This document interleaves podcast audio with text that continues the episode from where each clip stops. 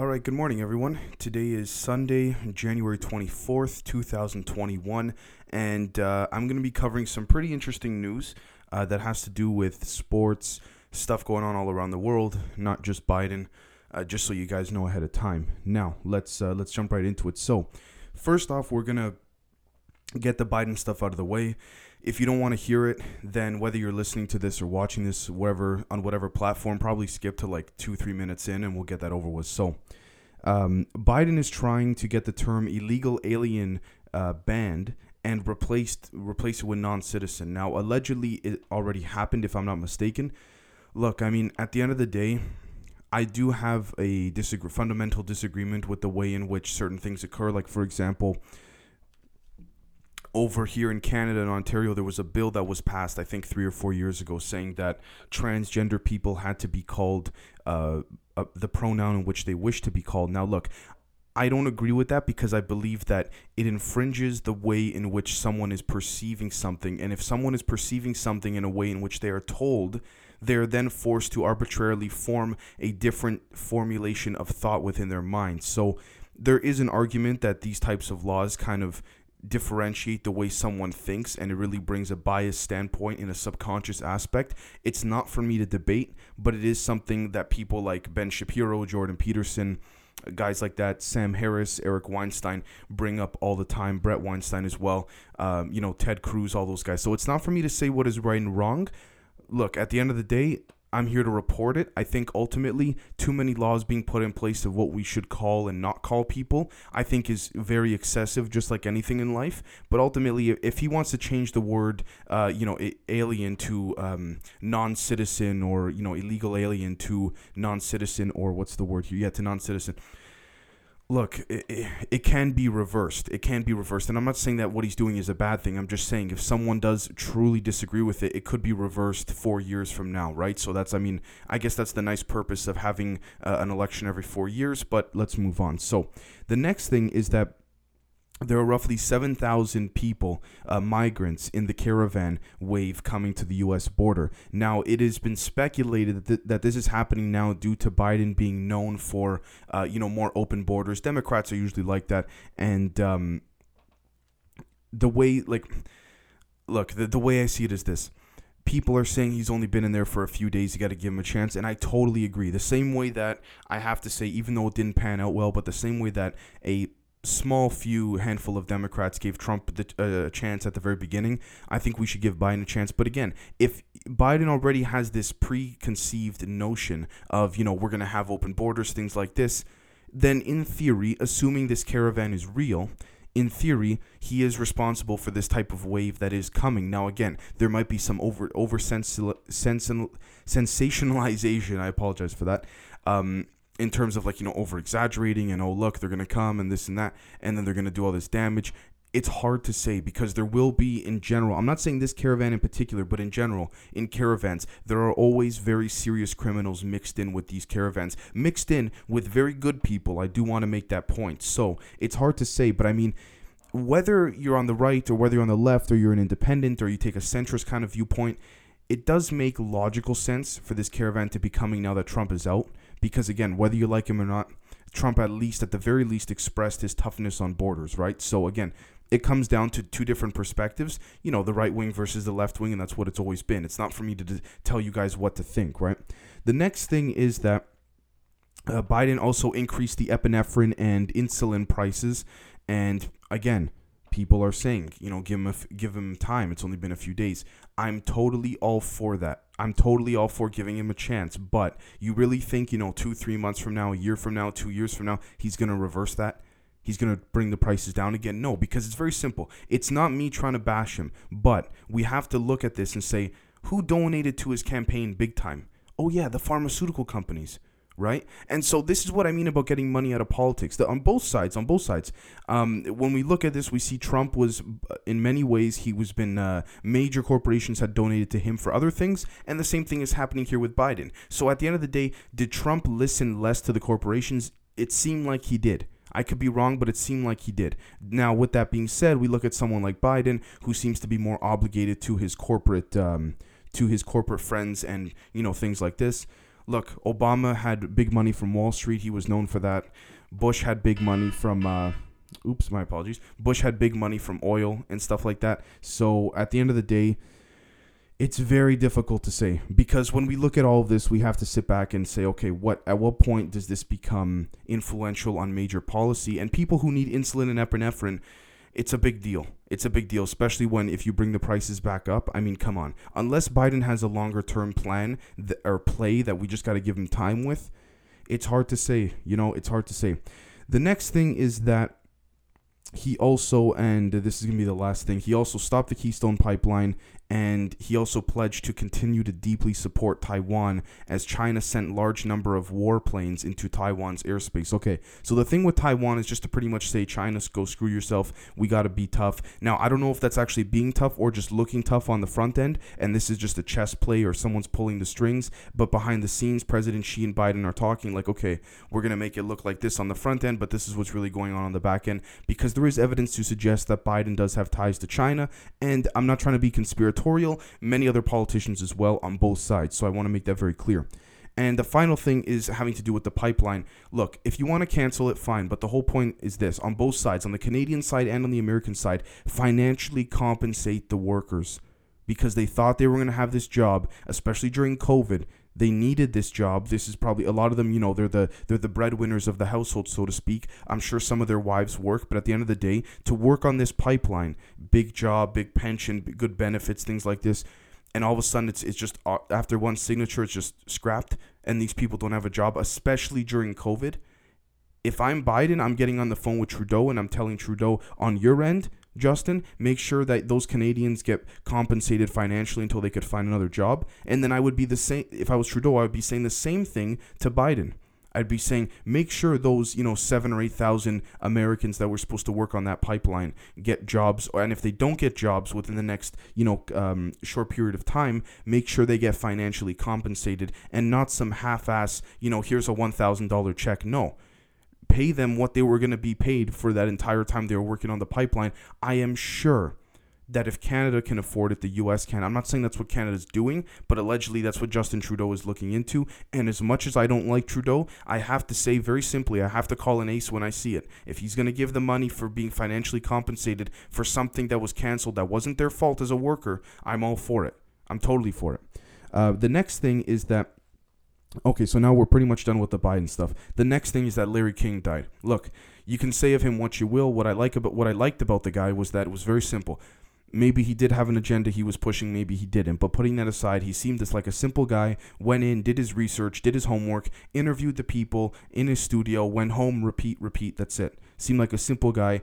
Again, I wasn't alive a lot of the time that Larry King was reporting, especially in the uh, the the 20th century, uh, last century, but it didn't seem like he followed any, any, type of particular agenda. However, it could be, you know, subliminally inserted in there without even him knowing himself. But again, the guy interviewed everybody. The guy was uh, a TV legend, icon legend. Everyone knew, you know, the blue button shirt, the light blue shirt with the overalls. You know, everyone just happy old guy kind of thing, right? And there was always jokes made uh, for many, many years now about how old he was and stuff like that. So again, you know what? And I don't say this in a please don't take this the wrong way, but he had a good run. And I'm not saying he should have died. I'm just saying that in terms of an overall successful life, the guy had his ups and downs, but he had a good run. So again, let's uh, let's see what happens. Uh, well, see what happens. The guy's dead. Sorry, rest in peace.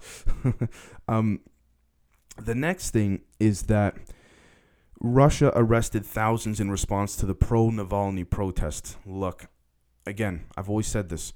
Putin can do what he wants, but you start arresting thousands of people for their political support unless there's some type of narrative that is being flipped here in order for the West to view it differently. Oof, he, he's got to he's got to be careful because again, if enough people rebel, what are you going to do? and then the next time around you win the election by you know 74% or something like this now that's not to say that those thousands of people represent all of russia I want to make that very clear. But at the same time, if there is as many as the Western media outlets are reporting, then that's something to look out for. Okay. The next thing is that China rescued 11 miners after these miners were stuck for 14 days underground. That's great. Um, I mean, those things happen all the time. It's nice to see that putting aside a global scale, it's nice to see that governments care for their people, at least to some extent. So, I mean, okay. I mean, I guess it would be more for, you know, the photo ops and the PR looks and all that because if the Chinese government didn't help these miners, it would look terrible on the world world stage, right? So, again, in many different ways, many different angles, it just looks good to do it. It's better to do it, save them, you know, and let them live on and have a good life. The next thing is that according to RT, Russia Today, I believe, a memo revealed that the military and CIA spies can just buy personal data with tax money and no need for a warrant. So essentially, allocate some of our taxpayers' dollars, uh, not just in America but in Canada as well, to access a database that would allow us to um, provide unknowingly information to these spies in the military look, it's there. Yeah. I mean, at this point, we can't we can't hop around and say, well, they could do it, and I'm, I'm okay with this. I'm not okay with that. Look, we all got our own our own opinions. Excuse me on privacy. But at the end of the day, they're going to do it regardless. So, again, unless there's a revamp from the ground up of the military industrial complex and the current powers that be that have so been so ingrained within the system, nothing's, nothing's going to change in that regard, right? The next thing is that a Texas man was charged with directing others to assassinate AOC. Look, I'm not. I, I don't like AOC that that much. I think a lot of what she says is um, is very not short, not just short-sighted, but a one-way view of thinking with a lot of things. I get where she's coming from, but that does not mean you should send or tell people to say, "Hey, go take her out," or "Go assassinate her," or "Go have her whacked," or whatever. No, terrible. Ter- I, I, violence only makes things worse. Everyone can tell you, everybody from the left to the right, they know violence only makes things worse. And in some cases, they use violence to make things worse to push an agenda. But in this case, this was just a guy uh, saying, go have her killed. Not good, man. The violence stuff, it, only gets, the violence thing only gets worse. That's not good. Now, in California, they're saying it's still okay to use the Moderna vaccine despite multiple illness reports. Uh, look, you know, it, it comes down to one thing, the way I see it is do the people want to take it? If the people want to take it and no one is quietly forcing them to, and they know that there have been issues with a certain company's vaccine of side effects, if, although they say is rare, if they want to take it, then take it. Unless there be a gun's being put to their head, and you know the, the military or the police in California are going door by door by door saying, "Okay, time you know to, to shoot it in your arm, uh, time for your injection." Then, I mean, what can I say about that, right? The next thing is that Israel sent missile strikes to hit Syria, but allegedly a lot of people in Lebanon, right next to Syria, are being traumatized due to events that have happened to Le- Lebanon in the past couple years. I don't blame them. Now, at the same time, these Israeli strikes on Syria, look, it's a very touchy subject, and I say this carefully because, again, Netanyahu's very conservative. I have been known to support Netanyahu, not in everything. The guy's made a lot of mistakes. I do have to say that. But at the same time, I mean, a lot of people say that Netanyahu, well, he's a murderer, right? How could you support him? And I agree with you on that, actually but they all are. And I know that's maybe that's a very one one uh, one world view or one way minded way of thinking. But the way I see it is, look, Obama, and I'm not trying to say uh, I'll even use Bush. I mean, okay, Bush, that's a different story. I mean, the the almost a million uh, Iraqis that were weren't even terrorists, and Bush and Cheney and Rumsfeld. That was a di- whole different thing. But Obama used the drone program to successfully kill terrorists. It later came out through declassified reports that innocents were murdered as well. So what I'm trying to say here is that if we take out the context of everything, they're all murderers. Now, yes, Obama didn't wake up in the morning and say, "Well, I just want to bomb these random people for no reason." But again, we don't know the situation in Israel that they have within their intelligence, and at the same time I do want to make it very clear that maybe they're not acting on intelligence and they're just using a show of force, which I strongly disagree with as well. So, again, we have to be very vigilant when it comes to things, especially in the Middle East. We don't know all the facts, the reporters don't know all the facts. And actually, this is kind of one of the reasons why I did this morning episode. I started it so I could tell you guys look, I don't have all the facts, the people reporting it don't. And so they claim they're trying to get all the facts as best as humanly possible. But again, that's the thing, humanly possible. There's always three sides to the story one perspective, the other than the truth, right? The next thing is that a 56 year old woman in New Zealand tested positive after coming back from Europe. It is believed to be New Zealand's first case in just over two months. So, I say to that, I mean, good for them. Apparently, in New Zealand, there are pictures going around of people having rave, raves and stuff like that, which has, you know, propped up the question that a lot of people have had, which is, you know, is the virus really real? How did New Zealand do it? Why is it that, like, you know, Taiwan, New Zealand, those countries were able to get a grip on it before the rest of the world and stuff like this? Look, it's it's up for it's up for debate. All I have to say is that if there is, I I hoped a handful of months ago that there were would be a handful of countries in the world that are completely COVID free, so to speak. Uh, at least generally speaking, where if worst case, you know, I could fly over to or things like this. I mean, not that I would, but I mean, it's nice to see. Assuming this is true, New Zealand and Taiwan are are COVID free in a lot of different ways, so it's nice to see that. But again, it's not just the government that is helping to do this. If the people don't want to cooperate when it comes to lockdowns and stuff like that, which I can understand why they wouldn't want to, because believe me, I, I have a lot of uh, I have a lot of objections and rejections to a lot of the rules here in Canada, but like to most of them actually. But if the people cooperate, then I guess there's going to be no virus. Now, as to whether or not this is legit or not, again, we can only go unless we know people in New Zealand, which I don't, uh, not that I know of, I think we, we can only go off the, their word, right?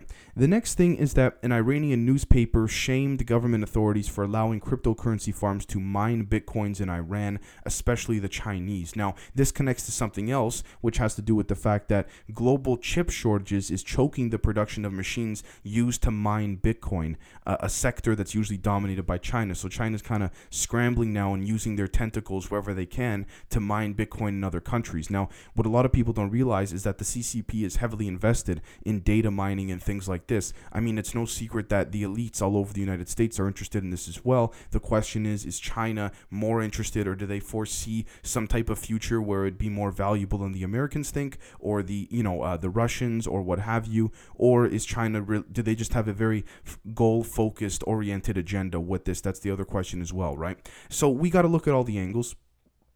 Again, Iran is standing up for its own country, but the what what I see with Iran, and I'm not talking about all the people. I'm just saying specifically the government. There seems to be a very tribalistic mindset, which is not necessarily a good thing in a lot of ways, right? So. Tri- tribalism has always been proven to not be good, whether it's at a molecular level, at a small level, or on a grand level that, that we have multiple countries, or hopefully down the road, you know, uh, as we become an interplanetary species, the last thing we'd want to do is become uh, tribalistic, right? And then the final thing is again, I said I would cover quickly sports, and so I am. Dustin Poirier or Poirier, uh, sorry if I butchered his last name, knocked out Conor McGregor last night, which is uh, pretty cool in their rematch, so to speak, their second uh, their second bout, if you will. And um, yeah, that's about it. A lot of newspaper articles, a lot of outlets are speculating what's next for McGregor, stuff like this look, a lot of people like him. A lot of people think he's a cocky asshole, McGregor. So it, it depends, right? I mean, if, if both the guys trained well, then hey, you know what?